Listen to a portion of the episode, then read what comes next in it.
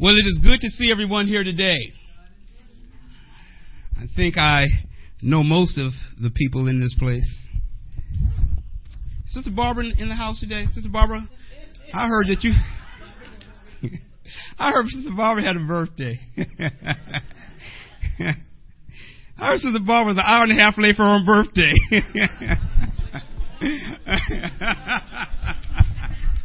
no, I'm sorry, just an hour. I'm sorry. Sister Barbara, I want to welcome, I want to say happy birthday to you. My goodness. Does Sister Barbara still look good? She's 105 years old today. 105. Stand up, Sister Barbara, and sis welcome. Say hello to Sister Barbara, 105.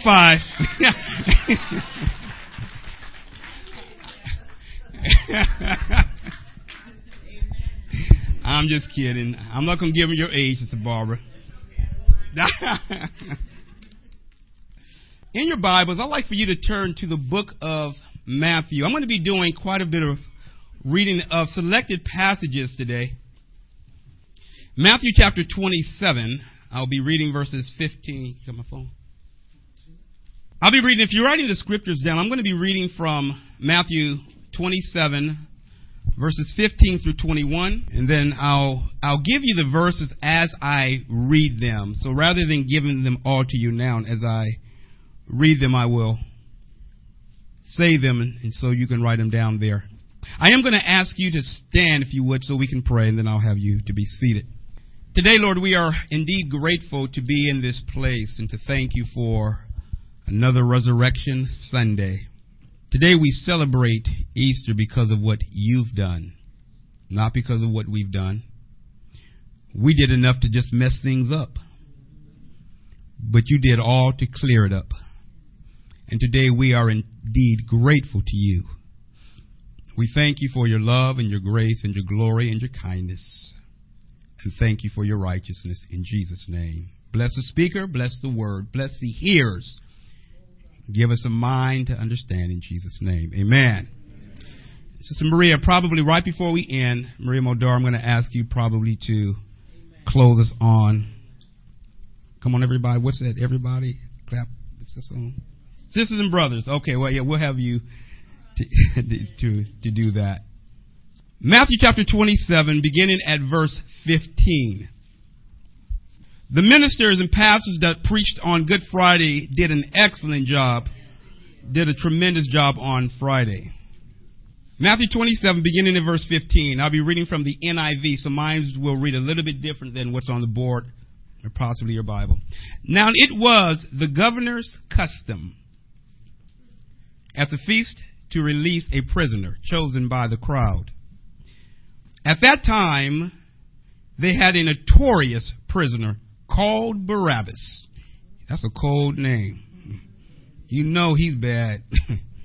so when the crowd had gathered, Pilate asked them, Which one do you want me to release to you?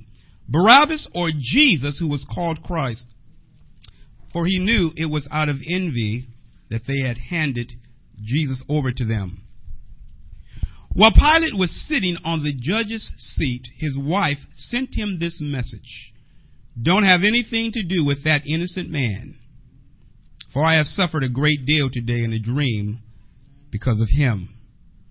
But the chief priests and the elders persuaded the crowd to ask for Barabbas and to have Jesus executed.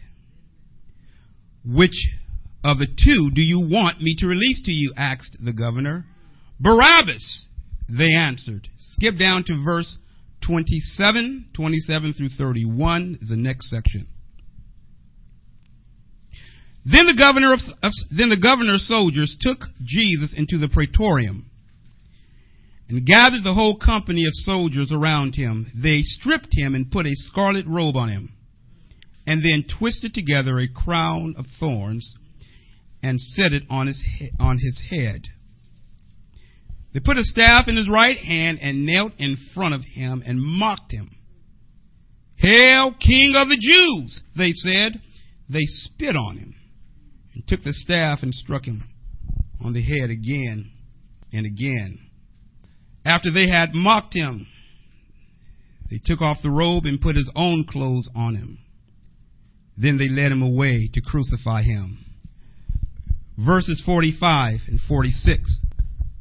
From the sixth hour until the ninth hour, darkness came over all the land.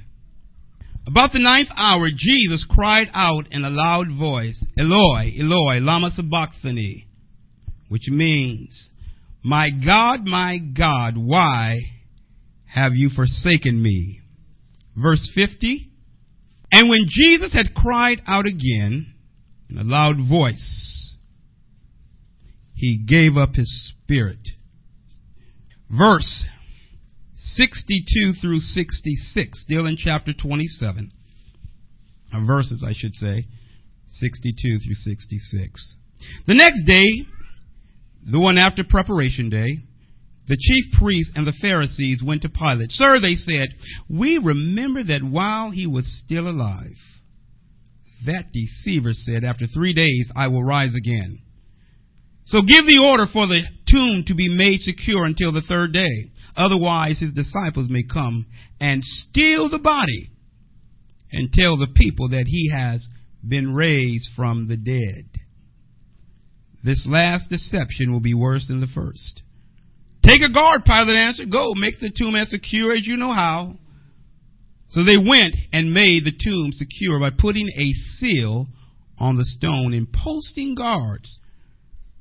Chapter 28, verses 1 through 7 after the Sabbath, at dawn on the first day of the week, Mary Magdalene and the other Mary went to, the, to look in at the tomb.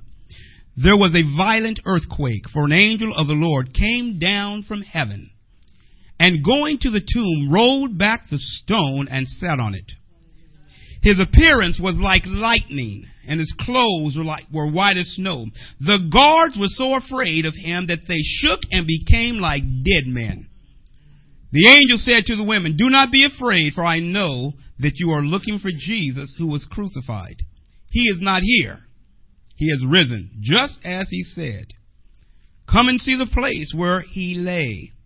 Then go quickly and tell his disciples. He has risen from the dead and is going ahead of you into Galilee. There you will see him.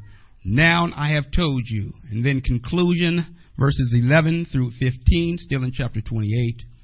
While the women were on their way, some of the guards went into the city and reported to the chief priests everything that, that had happened. When the chief priests had met with the elders and devised a plan, they gave the soldiers a large sum of money, telling them, You are to say, His disciples came during the night and stole him away while we were asleep. I don't want them guarding my house. If this report gets on gets to the governor, we will satisfy him and keep you out of trouble. So the soldiers took the money and did as they were instructed. And the story has been widely circulated among the Jews to this very day. And the Lord bless the reading of his word. When it says this very day, at the day of the writing of Matthew, not to and sometimes people believe it today, but it's the writing that it's referring to. As a title, I've given Don't Look Now, but He's Not Here. Don't look now, but He's not here. To have been a Roman soldier at the tomb of Jesus on Easter Sunday morning would have been one of the most terrifying events that one could have experienced. Today we'll discuss the resurrection from the believers who are non-believers. What do I mean? We'll take a look at the scriptures that we read, but from the standpoint of those who said they didn't believe. To say that you did not believe something or someone and then go to great extent to deny and cover up the very thing you are denying actually proves you believe in what you are claiming to deny. We'll look at five points. Rejection of Jesus and choosing of a criminal. Number two, the right, the wife of Pilate. Three, the mocking of Jesus and his death. Four, the request for guards, the seraphim and the fleeing of the guards. Seraphim is another name for angel. And five, the cover up. Number one, rejection of Jesus and choosing of a criminal. Rome allowing a prisoner during Passover week to be freed by the people was something that in tradition occurred, and we're not quite sure how that actually began. It was a customary uh, Roman thing to allow a prisoner to be released during Passover week. At this time, the Jewish people are under Roman slavery and they're in Palestine. It's called Palestine, but they're, on, they're under Roman rule. And it is during this time where the Passover is taking place. Many of the Jewish people that would be in many parts of the world were to gather for at least three major feasts, and this is one of them, the Feast of Passover. So the city would have been full of people.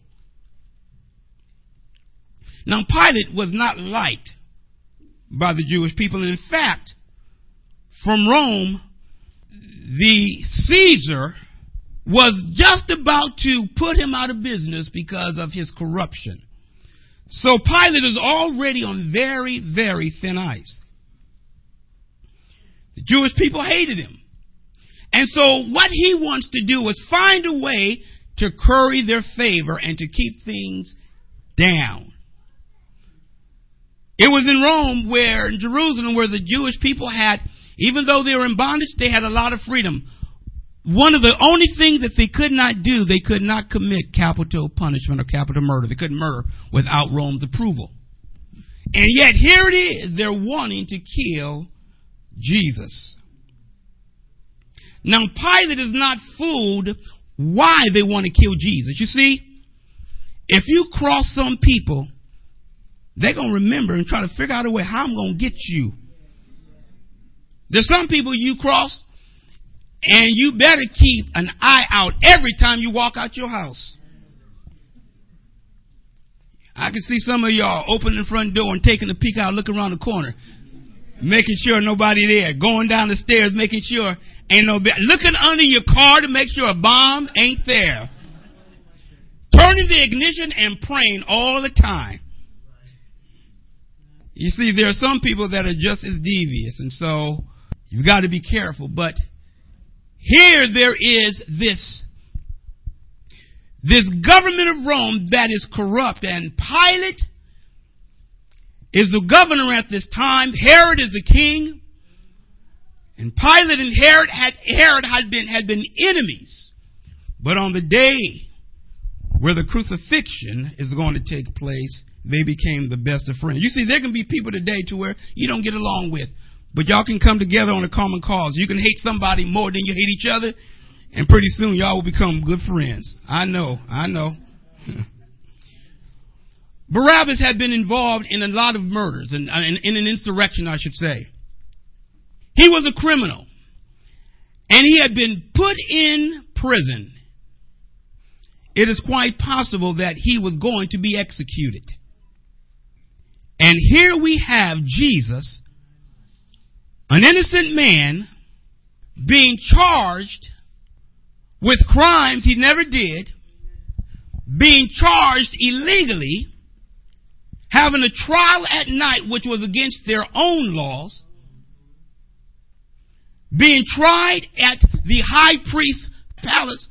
In fact, Jesus had been tried three or four times that night by Pilate, by Herod, back to Pilate, all of them illegal. You see, it was because of jealousy that the religious leaders chose Barabbas. And Pilate knew it. Pilate wasn't fooled. He knew why they wanted Jesus killed. Because he was too popular with the people. He was messing with their territory. He was messing them up. They wanted the praise of the people. And so it was out of envy that they wanted Jesus to be killed. You see, you cannot passively reject Jesus and hope no one will notice. You cannot passively passively accept Jesus and expect that nobody will notice. There are no secret agent saints. Some of y'all grew up watching Get Smart. T H E cat. Some of y'all too young. But today there are a lot of people wanting to be secret agents for the Lord. Don't tell anybody I know the Lord. I'm on a secret mission for Him. but Jesus came with a specific purpose in mind. He had a specific purpose to accomplish, and that was to die. You see, a lot of times people are saying, Oh, what a wonderful Savior. He just loved us so much. Yes, He did. Loved us so much that He was willing to go to the cross. And the very people that were wanting to kill Him did not know, and even though they were the ones teaching the scriptures, did not know it was for their sins that He came as well. And so when it came time to request that a prisoner be released, Pilate wanted to release Jesus. You see, he normally did not say, you know, I've got this prisoner here, why don't you release him? Pilate went in uh, with bias. He wanted Jesus to be released. But you know his problem? He loved the praises of people. He wanted people to pat him on the back and say, Pilate, you're doing a good job. And so when he said, who do you want me to release? You know, they said, they said, we want Barabbas. We want the criminal. You see, the choosing of Barabbas is a choice that the world makes. The choosing of Barabbas is the one that the world says, we don't want the one who was innocent, we want the one who was guilty. We want that person released back into society. But Jesus, Nah, we want him killed. And so as Pilate is standing there, trying to get Jesus out of this situation in such a way that it doesn't cause a riot, he says, Who do you want? And the religious leader said, told, They told the people, Say that you want Barabbas. Now, just a week before, they were saying, Hosanna in the highest. Praise the Lord. Just honoring him just one week before. Now they saying kill him. That's what people will do. They'll rub you and stab you in the back. Rub you on top of the head. See, I, I, I used to have a lot of hair. Y'all called me stressed. That's why all my hair is gone now. no, no, no, no. You see, there are people today that will tell you you're doing such a wonderful job. And before you get home, you got your phone ringing telling such and such said this about you. I tell you, you tell something in Marin City before you leave, everybody on the, around Marin City know about it. I got home one day. I told y'all that. I got home one day. Something happened. By the time I got home, word had got out. How did you hear? You were in that church today? Point number two, let me quickly move on. Pilate's wife speaks up. What did Pilate's wife experience that caused her to go to her husband at the time when Pilate had to make a decision? You see, Pilate's got to make a decision, and his wife comes to him. Now, this is interesting because normally those governors didn't have their wives present where they were ruling, not in Rome. So this is an unusual situation. You see, the New Testament had not been written. And so the way the Lord would communicate to his people was by dreams, by visions, sending them a word. In an incredible way, the Lord sent a message through Pilate's wife.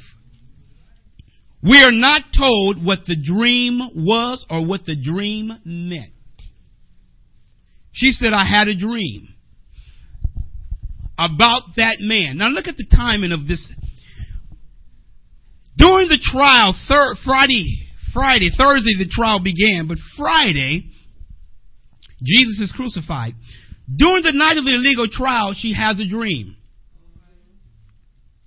And the dream centers on Jesus. Whatever she dreamt, it was so real that she felt she had to get to her husband. Have you ever had a dream and you woke up and you were thinking, was I just dreaming or was that real? Have you ever had a dream when you fall and, you, and, you, and you, it's like you're falling, you wake up, you know, your, your arms are flailing? See, y'all, y'all don't, y'all, y'all ain't had no dreams if y'all ain't had that. You, you're, you're, you're running and you can't run fast enough. You're trying to get away. I had dreams before when there are a lot of people around and I'm the only one being chased. I said, why don't chase everybody else? Had those dreams where you are the only one and you look back and they right on you. Whatever the case was, Pilate's wife had a dream. And for her, this dream was so real that she sent a message to her husband. She said, I've suffered many things tonight about this man here. And told him, Don't you have anything to do with that innocent man. Don't have anything to do with that innocent man. We never hear in scripture again after Matthew 27:19 and not including the other gospels, one verse records her going to her husband, and it has been inscribed in scripture throughout all eternity. Pilate's wife has one line in the word of God, and it is one of the most powerful words that could be that could be spoken. I have suffered many things tonight concerning this man. Don't have anything to do with him. She said, This innocent man have nothing to do with him. When we consider God's timing, there are situations where you have been placed in. And if you were one second earlier, you would have been the one that would have had that accident. You have been in a situation and, and, and only by the, the, just by a small hair did you escape. God has a plan for your life that you uh, would never believe that he has every minute detail worked out. And here people are running in this world saying, I don't need God. I can make it on my own.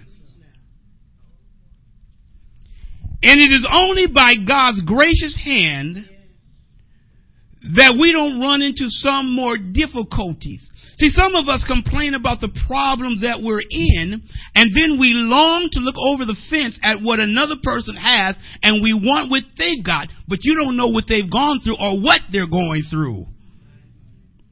Be careful when you are desiring another person's life. Don't crave what somebody else has. God has a plan for you. In the book of Jeremiah, I say this one around 1, 4, and 5. The Lord says, before you were even conceived in the womb, before God even formed you, before your parents even met, He says, I knew you. I planned you in. I had everything already mapped out. I had the numbers on your head already numbered. And we call that, when we think of God's omniscience, the fact that He's all knowing. We think He's, and we think of omnipotent. God is all powerful. We think of God's being His omnipresence. He's everywhere, present at the same time. He could be given a word to Miss Pilate and be saving a baby in New Jersey. Pilate was told, leave that innocent man alone. But you know what Pilate did? We don't even hear a word that he responded to his wife. But you know what we find? Is that he went back in and spoke to Jesus. If you look at another passage later on and you find that he, who, now who are you? Hmm. but because he loved the praises of people, Pilate was willing to give the unbelieving crowd what they wanted. Anytime you are motivated to make your decision solely on the fickleness of people's feelings, you will forever be chasing after the wind.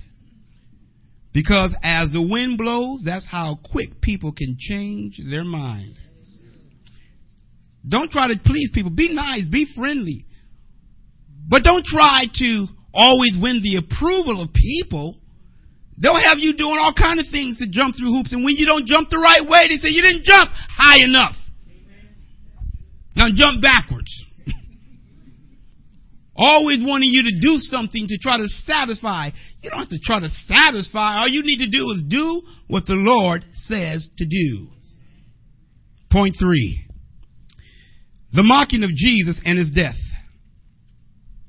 Not only did Pilate not listen to his wife, he had Jesus beaten, flogged. It is oftentimes called 40 slashes, or 40 lashes rather, minus one, 39. They would beat you in an inch of your life.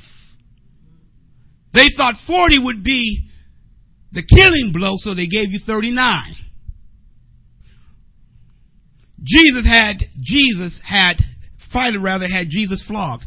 And in this flogging, I can't go through all the graphic detail because we have some kids here, but it was nothing pretty. What they would put on the ends of those, those ropes and those balls would be nothing pretty for the skin. But he ordered that Jesus be flogged because Jesus was now condemned. Barabbas, the insurrectionist, is released. Jesus is condemned. And isn't it interesting that it was the sinner the world chose? And it was the righteous one that took his place. You see, Barabbas could never die for your sins. Barabbas had to be let go. He could not stand before you. Let me just share this with you. When the Lord gave the Passover in the book of Exodus, and told them how it was to be carried out. He told them that on the tenth day of the month you are to select a lamb and you are to keep it in the house until the fourteenth day.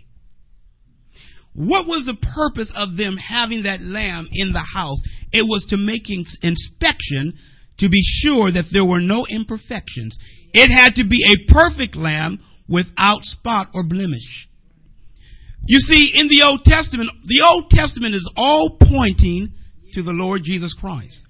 And when you see all the symbols and all the things that God did, it was all pointing to Him. And even in the choosing of the Lamb.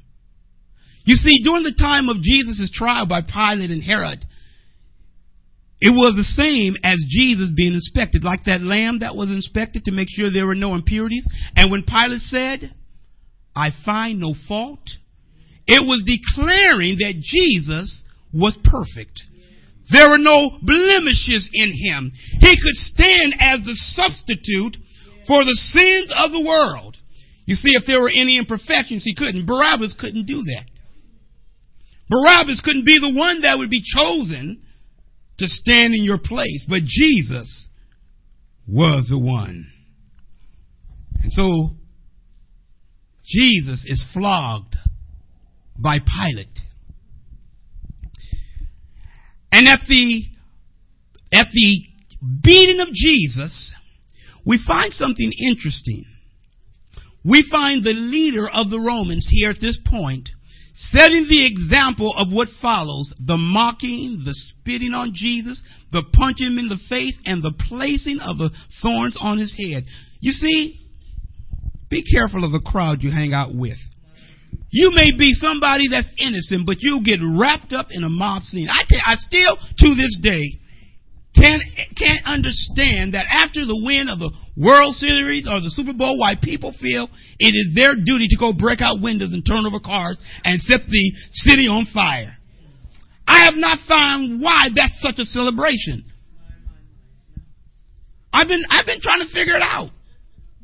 Throwing rocks through windows. We're celebrating our team won. Throw a rock at that car going by. Now I used to throw rocks at cars when I was small. I told you last week I used to set fires too on occasion. oh, I told the group of that on. Yeah, I told you that last week. I ain't telling y'all no more though.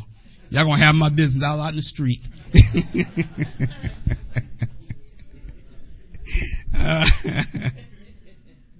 but you see, it's the crowd that will get you going. Pilate starts it, and then we see the guards pick up the calls and strip Jesus and then put on him other clothes and mock him. Oh, hell, King of the Jews. And on and on he goes. I got to quickly move on to get through all these points here. We'll be done in about 14, 15 minutes. We'll be out of here and you can be on your way. But you see, it was Jesus being the perfect sacrifice. And it was Jesus being willing to uh, not, to not leave the scene, not to call the angels down to come to his defense. Now, my brother said on Friday when he's preaching, y'all hit me one more time. Some of y'all have been one more time. You got one more chance. That's what my dad used to say, boy, one more time. One more time. I understood what that meant. Yeah, he worked at the post office. He had them belts from the post office. One more time. So I'd be good for a couple more days, hoping that they forget. One more time. Jesus took every blow because of the love that he has for you. The world did not know that at the beating of Jesus, it was a preparation for him to go to the cross. Point four the guards and the angels sitting on the stone. Matthew 28 1 through 7. It makes no difference how many guards are placed on the scene to guard a dead man. Whenever a heavenly messenger of God shows up, it is going to paralyze the opposition. When we consider that the chief priest and his cohorts asked that guards be put in place to guard a dead man, one has to consider why would you do that? You see, they said, we, we remember that that deceiver said after three days I'm going to rise. Well, if you didn't believe it, you were just going about your business. There would be no reason to go post guards at the tomb. And they said, oh, his disciples may come and steal his body. The disciples had been running. They were scared to death. They were in hiding. They were no threat to nobody. Disciples running, trying to get out of the way. And here you have trained Roman guards like they're going to take on the guards. I don't think so. How could they take on such a well trained Roman army. They were in hiding. You see, when the religious leaders asked the guards to be stationed at the tomb, they didn't understand and they missed who actually was going to be showing up. Have you ever been in a situation to where you didn't you you, you thought you had prepared and you didn't prepare quite well enough? you, you know, you looked at the opposition. and says, "Oh, oh, oh, I got to go back and lift a few more weights for next for a few more years here." I, I didn't know that I was going to be coming up against Mike Tyson. I thought it was just you know the fella down the street. I ain't quite ready. You see, when they were stationed at the tomb, they thought they were going to be guarding a dead man to make sure that nobody came to steal the body. And, and the governor said, well, you all go on and make the tomb as secure as you know how. And can you imagine out guarding a tomb of a man that they beat, that they tortured, that they pierced his side, that they knew was dead because the Romans knew how to execute a person with over a two ton stone rolled over the entrance of the sepulchre, the tomb. Yeah, we gonna guard him, make sure he don't go nowhere. Hmm. It is believed that there are anywhere between 12 and 60 soldiers. 12 to 60. But the Bible says early on the first day of the week, when the women were going to the tomb, there, a seraphim in your Bible, some says it's seraphim, an angel was sitting on the rock. When he sat on this rock, however he appeared, the Bible says that the guards saw his appearance like lightning clothes white as snow, representing purity. The holiness of God covering him. The Bible says that they fell like dead men. They fainted, passed out. With one. There were two angels when you look at another place, but this one that speaks to the woman is the one that they're focusing on. Two angels. But Matthew records one.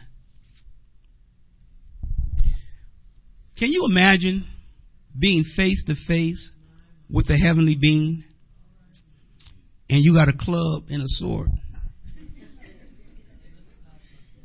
Come on, dude. Come on, come on, come on. I got you. I got you. and the angel saying, okay, come on, here we go. I would say the guards are unprepared.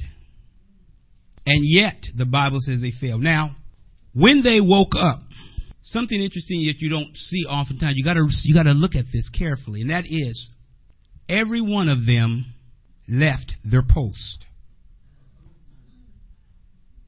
To be a Roman soldier and to leave your post, to, to let your, your prisoner, the one you guarding, get away, that was death automatically. And so this encounter was so terrifying that it leads us to point number five, and we conclude with this the cover up. Verses 11 through 15. The Bible notes that only some of the guards went to the religious leaders. Some of the guards, I believe, now this is my own speculation, let me use my own imagination. They were so devastated, some of them said, I can't do this no more. Can't, can't do this work no more.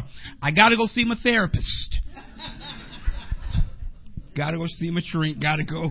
Y'all, you, you, y'all, I don't know what y'all going to do. I'm leaving.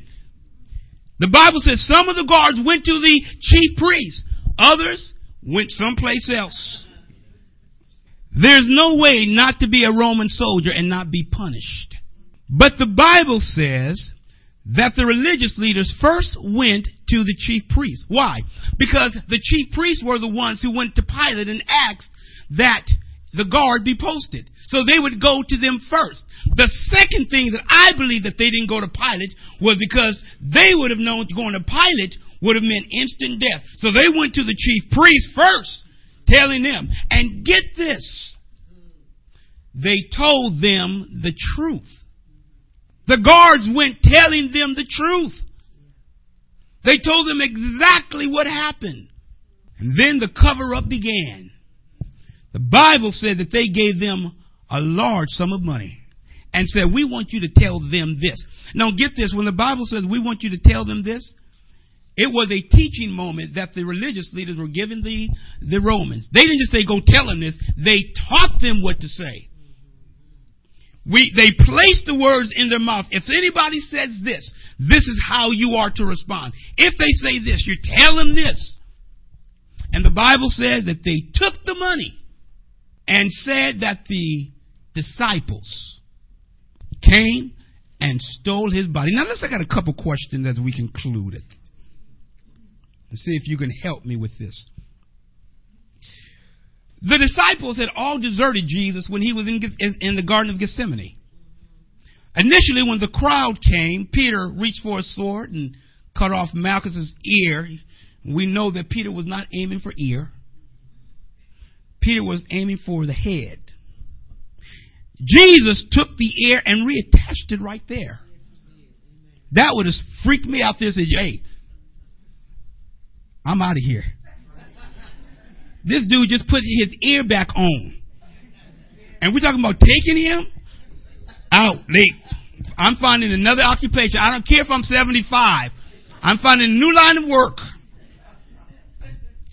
We see in this cover up the religious leaders saying, say the disciples.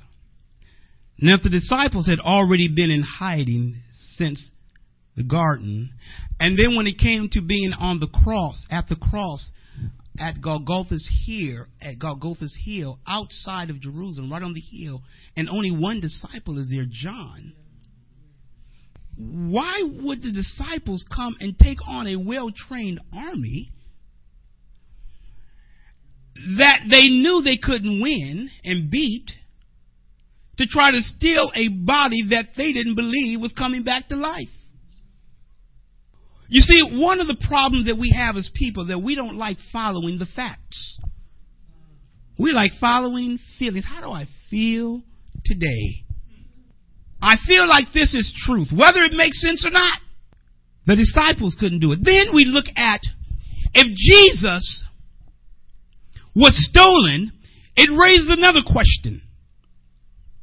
How then did the chief priest not tell the governor to make a thorough search to find the body? Go look for him. He's been taken. There's never any, ever any, any, any indication in scripture that Jesus was ever looked for. They didn't go searching for him. If you lost something, I would think you would go looking for it. If you lost a hundred dollar bill, you're not gonna say, ah, oh, well. You're gonna be looking with a flashlight. Where's that buddy? All on the ground. All in the grass. I don't care what kind of clothes you I'm looking for my hundred dollars. There was one person that lost, that's years ago, person lost some keys. And the, per, and the, and the person, what are you looking for? I lost my keys. He says, where'd you lose? I lost them way over there. Why are you looking over here? Because this is where the light is.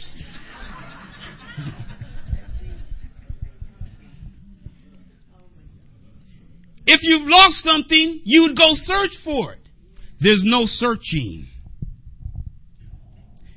Why did Jesus go through all that he went through to save us if our own belief system is good enough for us to be made right with God and for us to be able to go to heaven. If Jesus is, if he, if, if his, if he had to come here to die, but why then did he have to do it if we can make ourselves right with God? If, if we can make ourselves right by saying, God, I've been a very, a pretty good person. You should accept me for who I am. What was the purpose of Jesus going through the, the resurrection, the death and resurrection? What would be the purpose of him coming, going through all that torture? Why be beat up? If Jesus' resurrection is not true, how do you explain that none of the religious leaders' efforts to deny the resurrection ever involved them telling the guards, You're lying? You never hear them saying to the guards, You lied, you lied. That's not true. They took their words at face value. The unbelieving guards said, We believe what you said. Now, this is what we want you to do. We want you to lie. And we're going to take money from the treasury at the temple and pay you. And the guards, who are always also corrupt, said, Okay, we'll tell this lie for you. But deep in their hearts, they knew that Jesus rose from the dead and that they encountered an angel at the tomb. Bow your head, if you would. Many people in this place today may be skating on very thin ice. And there has there has been no preparation to accept the Lord. People think that I'm okay. But really, are you? If God's word is true, then our belief system has to match up with what God says. Lord, in this place today, we are pray we pray that the Word of God has not only stirred us to action, but will bring conviction that allows us to change for those that don't know you to be saved. The Bible says, For all have sinned, we all fall short of the glory of God. Bible also says, For the wages of sin is death, but the gift of God is eternal life through Jesus Christ our Lord. And today, Lord, we recognize that it is the Word of God that must be preached in order for lives to be saved. And so we are praying today from what's heard and what's been said that people will say, I accept what Christ did on my behalf. He died for me. And all I have to do is accept Him. And so today, in this place, may that be the commitment that people make here that I'm going to accept the sacrificial death of Christ on the cross and the fact that he rose from the dead on Sunday. We love you in Jesus' name. Maria, would you come? And this will be our benediction.